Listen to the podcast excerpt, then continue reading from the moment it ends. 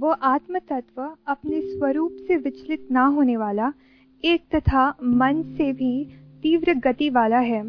इसे इंद्रियां प्राप्त नहीं कर सकी क्योंकि यह उन सबसे पहले गया हुआ है। वह स्थिर होने पर भी अन्य सब गतिशीलों को अतिक्रमण कर जाता है। उसके रहते हुए ही वायु समस्त प्राणियों के प्रवृत्ति रूप कर्मों का विभाग करता है। तो आई सेलेक्टेड दिस वर्स क्योंकि इसमें आत्म तत्व कॉन्शियसनेस की बात की जा रही है, जिसका मुझे बोध है किंतु ज्ञान नहीं, तो इसलिए आई सेलेक्टेड दिस वन। लेकिन मुझे पूरी डिटेल में समझ नहीं आई है। आपने जो वर्स सेलेक्ट किया है ये है ईशावास्य उपनिषद से, जिसमें कहा जा रहा है वह आत्म तत्व अपने स्वरूप से विचलित ना होने वाला। आत्म तत्व, आत्मा मतलब मैं, सेल्फ, तत्व मतलब दैट सब्सटेंस, यानी कि आत्मा is not an abstract concept जैसा कुछ लोगों को लगता है, क्योंकि हर जगह क्या कहा गया कि वो इंद्रियों से परे है, मन से परे है, बुद्धि से परे है, शरीर से परे है। तो सबने क्या इमेजिन कर लिया कि उसको तो रियलाइज ही नहीं किया जा सकता कि वो है ही नहीं। इट्स लाइक एम्प्टीनेस, शून्यता है। तो लोग शून्यता में जाकर के अटक गए। उन्होंने अपना एक एब्स्ट्रैक्ट कॉन्सेप्ट बना लिया नथिंगनेस का और सोचने लग गए कि वो ही आत्मा है। तो उसको डिस्ट्रॉय करने के लिए क्या कहा जा रहा है, वह आत्म तत्व। तत्व मतलब जैसे जिस चीज का कोई चीज बनी होती है, जैसे कोई मिट्टी की चीज बनी हुई है तो उसका तत्व क्या हो गया, मिट्टी। कोई चीज प्लास्टिक की बनी हुई है तो उसका तत्व क्या है, प्लास्टिक। ऐसे ही आत्मा का तत्व। तो आत्मा is not an abstract concept, आत्मा इज नॉट नथिंगनेस, आत्मा इज नॉट अ थॉट। और ये किस बेसिस पे बोला जा सकता है, जब उसका बोध किसी को हुआ हो। बोध मतलब एक्सपीरियंस। बट ये कंफ्यूजिंग क्यों हो जाता है, उसका एक्सपीरियंस तो होता है but there is no experiencer there. तो लोग इसलिए इमेजिन करने लग जाते हैं कि उसका एक्सपीरियंस हो ही नहीं सकता। तो लोग क्या करते हैं, इसको बहुत ही कॉम्प्लिकेटेड तरीके से प्रेजेंट करते हैं।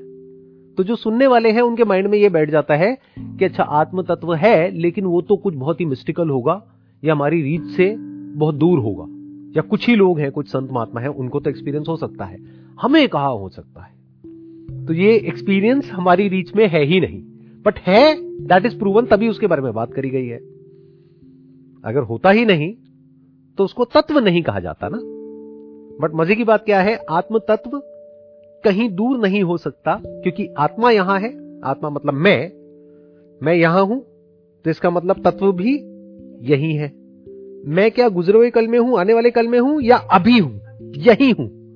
तो अभी यहीं पर वो तत्व भी है। अब उसके बारे में क्या कहा जा रहा है, वह जो आत्म तत्व है वो अपने स्वरूप से ही, स्वरूप यानी उसका जो रूप है, विचलित ना होने वाला है। मतलब वो विचलित नहीं होता है।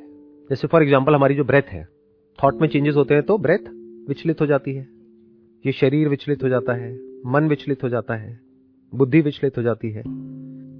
तो सब कुछ विचलित होता है इस पूरी दुनिया में, बट आत्म तत्व विचलित नहीं होता है, ये कहा जा रहा है। इनफैक्ट इस पूरी क्रिएशन में आत्म तत्व के अलावा और कुछ भी ऐसा नहीं है जो विचलित नहीं होता है। अगर उसका नियरेस्ट एग्जाम्पल कोई है तो वो है स्पेस, आकाश। जैसे आकाश में सब कुछ विचलित होता है, जैसे टेबल है, इसको मैंने शिफ्ट कर दिया, विचलित हो गई, आकाश विचलित नहीं हुआ। But that is the nearest example. इसका मतलब ये नहीं है कि वो स्पेस है। एक तथा मन से भी तीव्र गति वाला है, वेरी इंटरेस्टिंग, कि वो एक ही है। आत्म तत्व एक है, यानी जितनी बॉडीज हैं उसमें अलग अलग आत्म तत्व नहीं है। There is only one self which is pervading everything and everyone. ये बहुत बड़ी बात है जो यहां पर कही जा रही है। और उसके बारे में क्या कहा जा रहा है, वो एक है तथा मन से भी तीव्र गति वाला है। थॉट से, फीलिंग से, इमोशन से। मुझे ये बताओ थॉट से तेज क्या है इस पूरी क्रिएशन में। जैसे सन से अर्थ तक लाइट पहुंचने में कुछ सेकंड्स लगते हैं, लेकिन सोच करके देखो सन के बारे में, तो लाइट से भी तेज हमारा थॉट ट्रेवल कर गया। तो मन से तेज कुछ नहीं है as far as this universe is concerned. यानी जहां आपका थॉट पहुंचता है, जैसे एक ऑब्जेक्ट से दूसरे ऑब्जेक्ट तक वो पहुंचा, थॉट हमारा। ये ऑब्जेक्ट्स क्या है, फॉर्म्स है, या आइडेंटिफिकेशन ऑफ समथिंग है, name given to a thing और अ पर्सन। तो ये थॉट जितनी देर में वहां से वहां तक पहुंचता है, मानो एक सेकंड के 1,00,000वें हिस्से में पहुंचता है, उससे भी तेज आत्म तत्व है। तो ऐसा कौन सा तत्व है जो थॉट से भी तेज है? अगेन, अगर उसका नियरेस्ट एग्जाम्पल देखा जाए तो दैट इज स्पेस। मेमोरी का भी जो ग्राउंड है वो स्पेस है। बाहर भी जो कुछ है, थिंग्स एंड पीपल या living things and non living things, उसका भी जो ग्राउंड है वो स्पेस है। तो स्पेस उससे पहले ही वहां पहुंच जाता है जिससे पहले कोई चीज ट्रैवल करती है। तो इसका मतलब क्या है कि जो आत्म तत्व है that is all pervading, that is everywhere. इसका यही मतलब हो सकता है, और कोई मतलब है ही नहीं। इसे इंद्रियां प्राप्त नहीं कर सकती, मतलब जो हमारी 5 इंद्रियां हैं, 5 सेंसेस हैं, वो उसको प्राप्त नहीं कर सकती, इन द सेंस के उसको होल्ड नहीं कर सकती आत्म तत्व को। जैसे our eyes can be hold a form, our ears can be hold a sound and remember a sound. जैसे कोई गाना सुना तो उसको हमने वापस से अपनी मेमोरी के थ्रू रिप्रोड्यूस कर दिया, इसको बोलते हैं प्राप्त कर लेना या अंदर स्टोर कर लेना। तो आत्म तत्व को अंदर हम स्टोर नहीं कर सकते, क्योंकि स्टोरेज सिर्फ फाइनाइट का होता है, फॉर्म का होता है, लिमिटेड किसी चीज का होता है। इन्फिनिट को कैसे स्टोर करोगे? जैसे स्पेस है, इसको कैसे स्टोर करोगे? तो इंद्रियां जो हमारे सेंसेस हैं, वो उसको प्राप्त नहीं कर सकती, यानी कि उसको देखा नहीं जा सकता है आंखों से, उसको कानों से सुना नहीं जा सकता है, नाक से हम उसको स्मेल नहीं कर सकते हैं, स्किन पे कोई सेंसेशन की तरह हम उसको फील नहीं कर सकते हैं, उसको टेस्ट नहीं कर सकते हैं। तो वो हमारे सेंसेस के बियॉन्ड है, इंद्रियों के बियॉन्ड है। और जो भी हमारी मेमोरी ऑपरेट करती है that is in the realm of जो भी सेंसेस के थ्रू हम परसीव करते हैं और उसकी मेमोरी स्टोर्ड होती है। बस अब ये बताया जा रहा है क्यों इंद्रियां उसे प्राप्त नहीं कर सकती, क्योंकि यह उन सबसे पहले विद्यमान है। इसको बिल्कुल इस तरीके से देखो कि इंद्रियों के भी पहले वो है। जैसे हमारे जो सेंसेस हैं वो क्या करते हैं कि पहले कुछ होता है, यानी इस यूनिवर्स में 2 चीजों के बीच में कोई कांटेक्ट होता है। जैसे लाइट का किसी सरफेस से कांटेक्ट हुआ तो जो रिफ्लेक्शन है उसको हमने देखा, लाइट को हम नहीं देख सकते। ऐसे ही 2 वेव्स का जब आपस में कांटेक्ट होता है, 2 वाइब्रेशंस का आपस में कांटेक्ट होता है, उसको साउंड बोलते हैं। तो पहले वो कांटेक्ट होता है, फिर सेंसेस की बारी आती है, फिर सेंसेस के थ्रू हम उसको परसीव करते हैं। बट वो जो आत्म तत्व है वो सेंसेस से भी पहले है, यानी कि कॉन्शियसनेस, यानी कि जो मैं हूं, मैं उस कांटेक्ट से पहले ही एग्जिस्ट करता हूं। इसका सबसे सिंपल एग्जांपल है कि अगर कोई इंसान देख नहीं सकता है तो क्या वो है या नहीं है? वो उस कांटेक्ट से पहले ही विद्यमान है, यानी वो है। क्योंकि उसकी आंखें अभी देख नहीं सकती है तो उसको कुछ दिख नहीं रहा है, बट अगर आंखों का ऑपरेशन हो जाए, सर्जरी हो जाए तो उसको दिखने लग जाएगा। तो जो आत्म तत्व है वो पहले से ही विद्यमान है, ये हम अपने अंदर देख सकते हैं। इसकी ब्यूटी क्या है कि जो भी यहां पे कहा जा रहा है उसको आप वेरीफाई कर सकते हो। If you have got a peaceful mind, आराम से आप देख सकते हो। अगर आपके अंदर से मेमोरी निकाल दें तो थॉट गायब। बहुत लोग हैं उनकी मेमोरी चली जाती है तो उनको कुछ भी याद नहीं होता है। ऐसा भी हो जाता है कि वो बोल तक नहीं सकते हैं। उनसे पूछो ये क्या है, I don't know. Even they can not say I don't know, अगर लैंग्वेज की भी मेमोरी चली गई है तो they can't think, they can't talk, they can't react, but they still exist. अगर उनकी स्किन पे कुछ गर्म लगेगा तो उनको पता लगेगा। तो चाहे मेमोरी हो ना हो, मैं होता हूं। अच्छा, अगर 5 के 5 सेंसेस डेड हो जाए लेकिन मेमोरी एक्टिवेटेड है, तब क्या आप हो या नहीं हो? हो। जैसे सपने में होते हैं हम, ड्रीम्स के टाइम पे क्या होता है? क्या हमारे सेंसेस एक्टिवेटेड होते हैं? क्या आपको बाहर की आवाजें आ रही होती है? बाहर शोर हो रहा है, आपको पता ही नहीं है, आपके अंदर एक अलग दुनिया चल रही है। वो दुनिया कौन सी है? वो मेमोरी की दुनिया है। तो you exist minus senses also. Dreams उसका प्रूफ है। और बिना ड्रीम्स के, यानी बिना मेमोरी के भी आप एग्जिस्ट करते हो। वेकिंग स्टेट उसका प्रूफ है, या ऐसे लोग उसका प्रूफ है जिनकी मेमोरी चली गई है। तो you exist minus senses and minus memory also. Minus memory मतलब माइनस थॉट, माइनस माइंड। वह स्थिर होने पर भी अन्य सब गतिशीलों को अतिक्रमण कर जाता है, मतलब कि वो स्थिर है, वो खुद कुछ नहीं करता है लेकिन बिना कुछ करे ही वो जो सबसे तेज है objects, animals, people in this world और थॉट, उन सबको अतिक्रमण कर जाता है, यानी उन सबसे तेज, उन सबसे जल्दी वहां पर पहुंच जाता है। Again the same example space. और अगर इसको क्लियर ही सुनना है तो साउंड ऑफ साइलेंस, बट इसके बारे में कोई क्लियर नहीं बोलता है। There is nothing other than the sound of silence जो यहां पर कहा जा रहा है उससे कनेक्ट हो पाए। उसके अलावा ऐसा कोई दूसरा तत्व नहीं है। ये वो लोग जानते हैं जिन्होंने हर तरह की मेडिटेशन करी है। जिन्होंने नहीं करी है उनके मन में एक डाउट होता है कि शायद इसके अलावा भी कहीं कुछ है। They are not sure, but someone who has gone very very deep within and without, in the sense outside and inside, जिसने सब कुछ जो भी जानने लायक है वो करके देख लिया है। हर तरह के एक्सपेरिमेंट्स अपने अंदर रन करके देख लिए हैं, ब्रेन के लेवल पे, बॉडी के लेवल पे, ब्रेथ के लेवल पे। वो जानता है कि ऐसा कोई दूसरा तत्व नहीं है। वो विचलित नहीं होता है, वो मन से भी तेज है। मन में हम कुछ सोचते हैं, सोचने से पहले भी साउंड ऑफ साइलेंस होती है, जिस वक्त वो सोच चल रही होती है तब भी होती है, सोच के मिट जाने के बाद भी होती है। वो तत्व पहले भी था, अभी भी है और आगे भी रहेगा। वह स्थिर है लेकिन सब गतिशीलों को अतिक्रमण कर जाता है, यानी वायु से भी तेज है। वायु ट्रेवल करती है, उसकी अपनी एक स्पीड है, विंड की अपनी एक स्पीड है, साउंड की स्पीड है, लाइट की स्पीड है।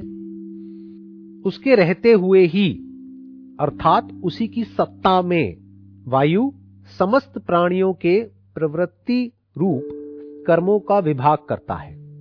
ध्यान से समझना, जो कर्म होते हैं, यानी कि कौन क्या करेगा, कौन क्या नहीं करेगा, वो साउंड ऑफ साइलेंस नहीं करता है।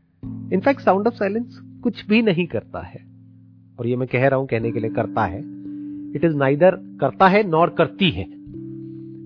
It is neither female nor male, it is just there. उसके रहते हुए ही, यानी उसकी सत्ता में, यानी कि वो आत्म तत्व की सत्ता में जो कुछ होता है, फिर वो कैसे होता है? जो आत्म तत्व है वो तो कुछ करता ही नहीं है। वायु समस्त प्राणियों के, समस्त मतलब पेड़ पौधे, animals and humans and even non living things, ये सारा खेल वायु का है। आज साइंस भी यही कह रही है। हाइड्रोजन क्या है, ऑक्सीजन क्या है, वायु, एटम्स, सारा उसी का खेल है, वेदर इट इज लिविंग और नॉन लिविंग। तो वायु समस्त प्राणियों के प्रवृत्ति रूप। अब प्रवृत्ति क्या होती है, ध्यान से समझना। वृत्ति मतलब फ्लक्चुएशन, वाइब्रेशन। प्र मतलब आप कह सकते हो सुप्रीम, प्र मतलब आप कह सकते हो प्रायर टू समथिंग, प्र मतलब आप कह सकते हो सबसे पहली वृत्ति या फिर सबसे इसेंशियल वृत्ति, the essence of that thing, जिसको आज साइंटिफिकली डीएनए बोलते हैं। तो समस्त प्राणियों के प्रवृत्ति रूप मतलब हम सबकी अलग अलग प्रवृत्ति है। वृत्ति मतलब जो एटॉमिक स्ट्रक्चर है वो अलग अलग है ना, हम सबका, हमारा और जानवरों का और पेड़ पौधों का अलग अलग है। उसके अकॉर्डिंग कर्मों का विभाग करता है। कौन करता है? वायु। ये भी कहना गलत होगा कि करता है, क्योंकि ट्रांसलेशन में ये गड़बड़ हो जाती है। होता है, वायु थोड़ी ना करता है।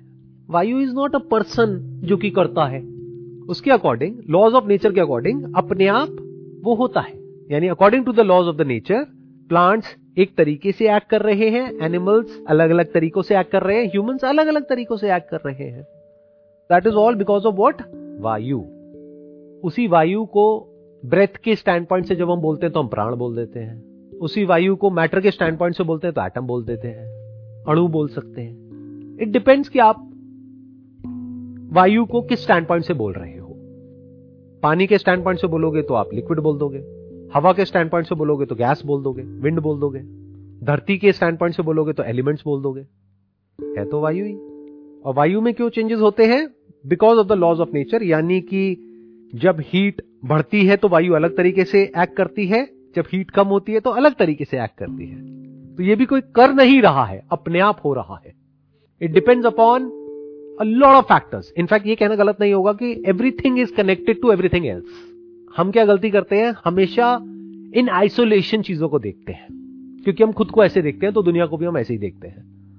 जबकि इस पूरी दुनिया में, पूरे यूनिवर्स में कुछ भी ऐसा नहीं है जो एक दूसरे से कनेक्टेड ना हो। जैसे अगर कोई साउंड हुई, ये एक साउंड हुई, तो इसकी वजह से पूरे के पूरे यूनिवर्स पर असर आया है, बट वो हम देख नहीं पा रहे हैं कि साउंड का असर कहां हुआ, कैसे हुआ, किस किस पर हुआ, और जहां पर असर हुआ उसकी वजह से और क्या असर हुआ। होलिस्टिकली देखोगे तो आपको समझ आ जाएगा, एवरीथिंग इज इंटरडिपेंडेंट, इंटरकनेक्टेड। तो यहां पर भी क्या करा जा रहा है, यहां पर भी सेग्रीगेट करके आपको कहा जा रहा है कि वायु, क्या वायु बिना अग्नि के ऑपरेट कर सकती है? क्या अग्नि बिना वायु के एग्जिस्ट कर सकती है? बिना जल के तो कर सकती है। जैसे इस यूनिवर्स में बहुत सारे ऐसे प्लैनेट्स हैं जहां पर जल नहीं है। अग्नि और वायु में जो चेंजेस होते हैं उसकी वजह से जल पैदा होता है। एक पर्टिकुलर टेम्परेचर जब होता है एक प्लैनेट के ऊपर, और वहां पर जो एग्जिस्टिंग कंडीशंस चाहिए होती है वो होती है, तो वहां पर जल आ जाता है। जब जल आता है तो फिर लाइफ क्रिएट हो जाती है। जल ही तो जोड़ता है ना सबको आपस में। तो ये यहां पर कहा जा रहा है कि जो आत्म तत्व है वो स्वरूप से ही ऐसा है कि वो कुछ भी नहीं करता है। जो भी कुछ होता है इस दुनिया में, that happens because of the laws of nature. But आत्म तत्व के होने से, यानी कॉन्शियसनेस के होने से, this entire universe is illumined, ये प्रकाशमान हो जाता है। बट जब मैं प्रकाश की बात करता हूं तो वो गड़बड़ मत करना जैसा लोग करते हैं। वो क्या बोलते हैं, आत्मा प्रकाश है। आत्मा एक ऐसा प्रकाश है जो प्रकाश को भी और अंधेरे को भी इल्यूमिन करता है। इसके बारे में कहा जाता है, this is that light which illumines not just the light but also the darkness. तो this is that light which is called consciousness. इसके लिए एक वर्ड मैंने यूज किया है अपने अष्टावक्र गीता सेशंस में, साइट। अब हम क्या गड़बड़ करते हैं, हम ये सोचते हैं if there is a sight there has to be a seer, कि कोई है जो देख रहा है। इसी को एरर बोलते हैं। अब वो जो देख रहा है उसको मुक्त होना है। पहले देखो तो सही कि कोई है भी सेपरेट देखने वाला या नहीं है। मैं को क्वेश्चन करो, मैं के पूरे स्ट्रक्चर को देख लो। अगर उस मैं को आप अच्छे से समझ जाते हो, मैं जो कि सेंटर पॉइंट है हर थॉट का, हर फीलिंग का, हर इमोशन का, हर एक्सपीरियंस का, वो मैं क्या है, अगर उसको आप देख सकते हो तो कह सकते हैं कि आपको ज्ञान हो गया है कि क्या मैं नहीं है। फिर एंड में जो बचा रह जाता है उसके बारे में बोलने की भी जरूरत नहीं है कि वो क्या है। Although I speak about the sound of silence, but that is something which is there when everything else is negated. जैसे मैंने ये शर्ट पहनी हुई है, अगर मैं इसको नेगेट कर देता हूं कि अच्छा इस शर्ट को अगर मैं जला भी दूं तब भी मैं हूं, तो ऐसे एक एक करके step by step, step by step, step by step, बड़े आराम से, कूली कामली आप एक एक करके जितना भी कुछ है इस यूनिवर्स में उसको आप देख सकते हो कि मैं क्या नहीं है। इसको नेति नेति नेति नेति बोलते हैं। तो जब सब कुछ नेगेट हो जाता है, यानी आप देख लेते हो कि मैं ये शरीर नहीं हूं, मन नहीं हूं, बुद्धि नहीं हूं, तो मैं हूं क्या, मैं हूं भी या नहीं हूं? तो लोग वहां पर जाकर के अटक जाते हैं, वो नहीं तक तो जाते हैं, फिर उस नथिंगनेस को ही मैं समझ लेते हैं। तो वहां पर क्या होता है कि वहां पर जाकर के वो लोग एम्प्टीनेस को ही सच मान लेते हैं। But that emptiness is full of something. What is that thing which is there even in emptiness? जहां कुछ नहीं होता वहां क्या होता है? वहां पे साउंड ऑफ साइलेंस होती है। तो मैंने क्या किया है कि आपको पहले पॉइंट कर दिया है साउंड ऑफ साइलेंस की तरफ। तो आप क्या करोगे, अब आपके पास में दो रास्ते हैं, या तो आप शॉर्टकट मारो, आप सीधा कहो कि हाँ सब कुछ ही झूठ है, साउंड ऑफ साइलेंस सच है। But that is more like an illusion of knowledge and illusion of understanding. It's just like के पानी की बात करी जा रही है यहाँ पे उपनिषद में। एक तरीका तो ये है, मैं पानी के बारे में आपको ज्ञान देता चला जाऊं 10 साल तक, 20 साल तक, 50 साल तक, बट पानी को कभी टेस्ट नहीं किया है, पता ही नहीं है पानी होता क्या है। और मैं आपको बता रहा हूं कि देखो पानी तो है और यही है, अभी है, बोल रहा हूं सब कुछ, लेकिन मैं कभी डायरेक्टली आपको पॉइंट नहीं कर रहा उसकी तरफ। तो 99.99% पॉसिबिलिटी क्या है कि आपको ज्ञान तो हो जाएगा, लेकिन उस पानी का कभी एक्सपीरियंस नहीं हो पाएगा। पानी के बारे में मैं इतना कुछ कह दूंगा कि पानी आपके सामने होगा, फिर भी आप देख करके कहोगे नहीं ये पानी नहीं है, मैंने पढ़ा था ना, पानी तो ऐसा है, पानी तो वैसा है। तो मैंने अब क्या किया, ज्ञान के थ्रू नहीं गया, सीधा डायरेक्ट एक्सपीरियंस ऑफ वाटर, यानी कि साउंड ऑफ साइलेंस आपने पी लिया।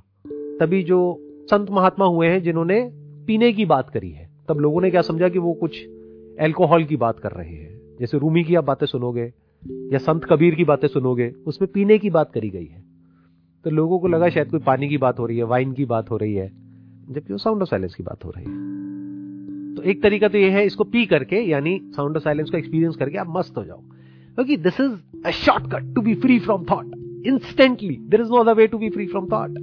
जब आप इसको एक्सपीरियंस करते हो तो क्या मन एकदम से शांत नहीं हो जाता है? तो this is the highest form of meditation, this is the highest form of bhakti. You can just surrender yourself to that. मुझे नहीं समझ आ रहा है क्या है, लेकिन है।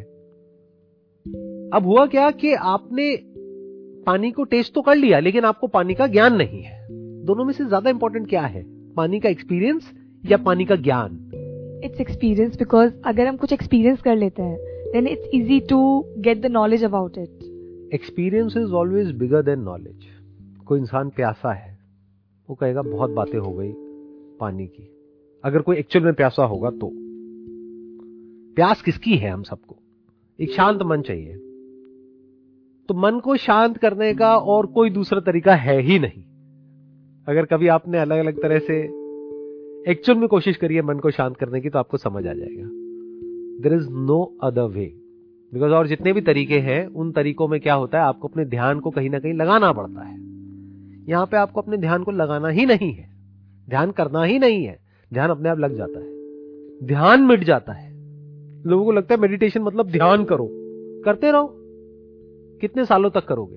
10 साल, 20 साल, 50 साल करते रहो। जब तक वो ध्यान मिटेगा नहीं तब तक समाधि नहीं लगेगी। समाधि मतलब धी मतलब बुद्धि, सम मतलब सामान्य, मतलब ना बुद्धि ओवर एक्साइटेड है ना डिप्रेस्ड है। तो यहां पर क्या होता है, साउंड ऑफ साइलेंस को चाहे आप जानते हो चाहे नहीं जानते हो, दोनों में थोड़ा सा फर्क आ जाता है। अगर नहीं जानते हो तो आप इसको एंजॉय करोगे, यानी इसका आपको ज्ञान नहीं है तो आप क्या करोगे, साउंड ऑफ साइलेंस का एक्सपीरियंस हो गया, अब आंख बंद कर लो और साउंड आती रहेंगी, करती रहेंगी, but this is always there. There is no way to make it non existent, because it is the very ground of existence. You can not destroy it, you can not stop it, it's always there. तो आपके पास में choice क्या रह जाएगी, आप अपने आप को सरेंडर कर दोगे, और अगर एक्चुअल में सरेंडर कर दोगे तो you will be at bliss, आपको बहुत अच्छा लगेगा। For the first time in your life you will experience something जहां पे naturally you can be free from thought कुछ देर के लिए। But if you want to be free from thought which is a disturbing thought, thought दो तरीके का होता है, एक डिस्टर्बिंग होता है, एक नॉन डिस्टर्बिंग होता है। अब ध्यान से सुन लेना, मैं जो कह रहा हूं वो बहुत बारीक बात है, अगर ये समझ आई तो स्पिरिचुअलिटी का जो एसेंस है वो समझ आ जाएगा। लोग क्या समझते हैं, freedom from thought is the end goal of meditation, चित्त वृत्ति निरोध। इसका मतलब लोगों ने क्या समझ लिया कि चित्त की जो वृत्तियां हैं यानी कि थॉट है, उसका निरोध कर दो, उसको रोक दो, that is the highest state of meditation. ऐसा नहीं है। थॉट दो तरीके का होता है, एक प्रॉब्लमैटिक थॉट, एक नॉन प्रॉब्लमैटिक थॉट। वो क्या होता है, अपने अंदर झांक करके देख लो, बहुत आसान है। आपके पड़ोसी की लाइफ में कुछ भी होता रहे, is it a problematic thought और a non problematic thought if it is not affecting your life. आप यहां पर बैठे हो इंडिया में, किसी और कंट्री में कुछ भी होता रहे, does it actually affect you? आप बाहर से शो कर सकते हो अपने आप को अच्छा इंसान दिखाने के लिए, अरे अरे मेरे को बहुत बुरा लग रहा है वहां पर, ये हो रहा है, एक्चुअल में आपको लग रहा है क्या? तो उस थॉट को क्या कहेंगे, नॉन प्रॉब्लमैटिक थॉट। तो थॉट जिसके सेंटर में मी होता है वो प्रॉब्लमैटिक होता है, और थॉट जिसके सेंटर में मी नहीं होता है वो नॉन प्रॉब्लमैटिक होता है। प्रॉब्लम क्या है, कि मेरी लाइफ में प्रॉब्लम है या किसी और की लाइफ में प्रॉब्लम है? किसी और की लाइफ में कुछ भी प्रॉब्लम होती रहे, आपको क्या फर्क पड़ता है? आपको तो इससे मतलब है कि मेरी लाइफ में प्रॉब्लम नहीं होनी चाहिए। What is the root cause of all your suffering? That is the self. That is you. अगर इसके सच को आप देख लेते हो कि ये जो मी जिसको मैं बोलता हूं, वो मैं एक्चुअल में कहीं है ही नहीं, कोई सेपरेट मैं है ही नहीं, इससे बड़ा कोई झूठ दुनिया में है ही नहीं। तो आपके जितने थॉट्स हैं, उसका जो सेंटर पॉइंट है, इमेजिनरी एक मैं, वो मिट गया, तो थॉट रहे लेकिन प्रॉब्लमैटिक नहीं रहे। Now you can think, you can do whatever you want to, you can act in this world, or you can sit silently, doesn't matter. Sir, आपने अभी बताया कि आत्मा है पर सभी आत्माओं का तत्व सेम है, तो how could it be possible? हर लिविंग बीइंग अलग है, तो हर किसी का तत्व भी अलग होगा ना। एंड सेकेंड क्वेश्चन इज कि जब हम जन्म लेते हैं, क्या ये आत्म तब उसी टाइम हमारे अंदर जाता है या even if it is in गर्भ तब होता है? तो this I want to know. देखो ध्यान से समझना, एक होता है आत्म तत्व, एक होता है अनात्म तत्व। आत्म तत्व मतलब क्या? कॉन्शियसनेस। वो अलग अलग नहीं है, आपकी बॉडी में मेरी बॉडी में क्या अलग अलग है? कॉन्शियसनेस चाहे आपकी बॉडी में हो, चाहे एक बच्चे की बॉडी में हो, चाहे एक जानवर की बॉडी में हो, क्या वो अलग अलग है? अगर कुछ गर्म यहां पर टच करेंगे तो उसको भी फील होगा, आपको भी होगा, बच्चे को भी होगा, बुजुर्ग को भी होगा। तो अलग अलग क्या है? बॉडीज अलग अलग है, बॉडीज एंड आत्मा अलग अलग है, तत्व is the same in every body. जब हम तत्व की बात करते हैं तो दो तरह के तत्व हैं। एक है विथ फॉर्म, उसको बोलते हैं सगुण, और एक है निर्गुण यानी फॉर्मलेस। तो जो निर्गुण है यानी जिसकी कोई गुण नहीं है, जिसकी कोई फॉर्म नहीं है, जो फॉर्मलेस है, वो क्या है? आत्म तत्व, दैट इज दी सेल्फ। तो जब वो फॉर्मलेस है तो दो बॉडीज में अलग अलग कैसे हो सकता है? जैसे स्पेस, क्या आपके बॉडी के अंदर की स्पेस मेरे बॉडी के अंदर की स्पेस अलग अलग है? Formless can not be divided. Formless by its very nature is infinite. Infinity को जितना भी तोड़ोगे इन्फिनिट ही बचेगा, और तोड़ने के बाद अगर इन्फिनिट में से कुछ निकाल दिया तब भी इन्फिनिट है, कुछ ऐड कर दिया तब भी इन्फिनिट है, मल्टीप्लाई कर दिया तब भी इन्फिनिट है, माइनस कर दिया तब भी इन्फिनिट है। इन्फिनिट कम ज्यादा नहीं होता है, फाइनाइट कम ज्यादा होता है। बैंक बैलेंस फाइनाइट है तो कम हो जाता है, ज्यादा हो जाता है। इन्फिनिटी में ज्यादा कम का कोई कॉन्सेप्ट ही नहीं है। तो आत्म तत्व इज इन्फिनिट, इज फॉर्मलेस। क्या साउंड ऑफ साइलेंस में कोई डिवीजन पॉसिबल है? क्या आपकी बॉडी के अंदर अलग है, मेरी बॉडी के अंदर अलग है? क्या स्पेस आपकी बॉडी के अंदर अलग है, मेरी बॉडी के अंदर अलग है? तो डिवीजन कहां है, किस लेवल पर है? ध्यान से समझना, डिवीजन जो है वो है सिर्फ आपकी सोच के लेवल पर और अपीयरेंस के लेवल पर। अपीयरेंस मतलब क्या? बाहर से जैसे आप दिखते हो और मैं दिखता हूं, दोनों में बड़ा फर्क है। हमारी जो बॉडी कंपोजिशन है वो अलग अलग है। जैसे दो मूर्तियां बनी है मिट्टी की, एक मूर्ति अलग है, दूसरी मूर्ति अलग है, बट दोनों का सब्सटेंस क्या है? सेम है। It is not similar, it is same. That has to be very clear. तो डिवीजन सब्सटेंस के लेवल पे नहीं है, चाहे आत्म तत्व हो चाहे अनात्म तत्व हो। अनात्म मतलब क्या? This body is not me. For example आप बोलते हो बॉडी मतलब क्या, ये हैंड, तो अगर हम हाथ को काट दें तो क्या आप एग्जिस्ट कर रहे हो? नहीं कर रहे हो। तो that is proved, you are not this hand because you can exist without this hand also. If you say I M these eyes, तो अगर हम आंखों को हटा दें तो तब भी आप हो। तो जिसके बिना भी आप एग्जिस्ट कर सकते हो उसको हम क्या कहेंगे? अनात्म तत्व। उसमें क्या आ गया? बॉडी, सेंसेस, मेमोरी, जिसके बारे में अभी थोड़ी देर पहले हमने देखा था। तो अनात्म तत्व के पॉइंट ऑफ व्यू से भी देखोगे तो अपीयरेंस अलग अलग है, मतलब आप या मैं या जानवर और पेड़ पौधे बाहर से देखने में अलग अलग है। Fundamentally we are not similar, we are same. धरती, जल, अग्नि, वायु, आकाश, इसी के बने हैं हम सब। तो वहां पर भी सेपरेशन नहीं है। जो आत्म तत्व है उस लेवल पे तो कहीं कोई सेपरेशन पॉसिबल ही नहीं है। उसके बारे में बोलते हैं अखंड, मतलब जिसको ब्रेक नहीं किया जा सकता है, उसमें कोई मिलावट नहीं करी जा सकती है। जैसे पानी को गंदा किया जा सकता है, किसी भी चीज को मिलावट के थ्रू पॉल्यूट किया जा सकता है, उसके एट्रीब्यूट को चेंज किया जा सकता है, उसके गुणों को बदला जा सकता है। निरंजन मतलब क्या, उसको आप चाहे भी तो कुछ कर नहीं सकते, उसको बदल नहीं सकते हो। अब बताओ ऐसा कौन सा तत्व है जो निरंजन है इस पूरे यूनिवर्स में, साउंड ऑफ साइलेंस के अलावा? Not even one. वायु भी दूषित हो जाती है, कभी खुशबू आ जाती है, कभी बदबू आ जाती है। तो आत्मा और अनात्मा में आप फर्क देख पा रहे हो, इसको विवेक बोलते हैं। यानी अगर इन दोनों में आप अच्छे से फर्क देख सको और यह भी देख सको कि फर्क सिर्फ अपीयरेंस के लेवल पर है, एक्चुअल में कोई फर्क नहीं है। जैसे पानी की ही दो अलग अलग लहरें हैं, वो देखने में फॉर्म अलग अलग है पानी। अब आप अगर कहते हो कि मैं ये लहर हूं और मैं उस लहर से अलग हूं, तो किस मैं की आप बात कर रहे हो? इस मैं को क्वेश्चन करो। This is the beginning of spirituality. तब आप देखते हो जो अनात्म तत्व है उस लेवल पे we are not similar, we are same.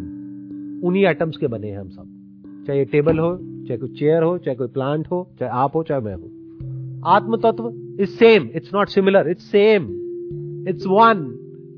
तो एक्चुअल में मैं जिसको भी मैं कहता हूं, that is nothing but an appearance of the form और उसके साथ में जो भी कुछ जुड़ा हुआ है। तो मैं is just for the name sec. In reality there is no separate मैं। This is moksha. मोक्ष का मतलब लोग क्या समझते हैं, मैं को फ्री कर दिया। अरे मैं होगा तो फ्री करोगे ना। मोक्ष का मतलब ये नहीं है कि मैं मुक्त हो गया, मैं से मुक्त हो गए, दैट इज मोक्ष। मतलब इस मैं के झूठे कॉन्सेप्ट से आप फ्री हो गए, this is moksha. Because now from the standpoint of the body, I am not different from the universe. From the standpoint of my soul, that is Atma, I am not different from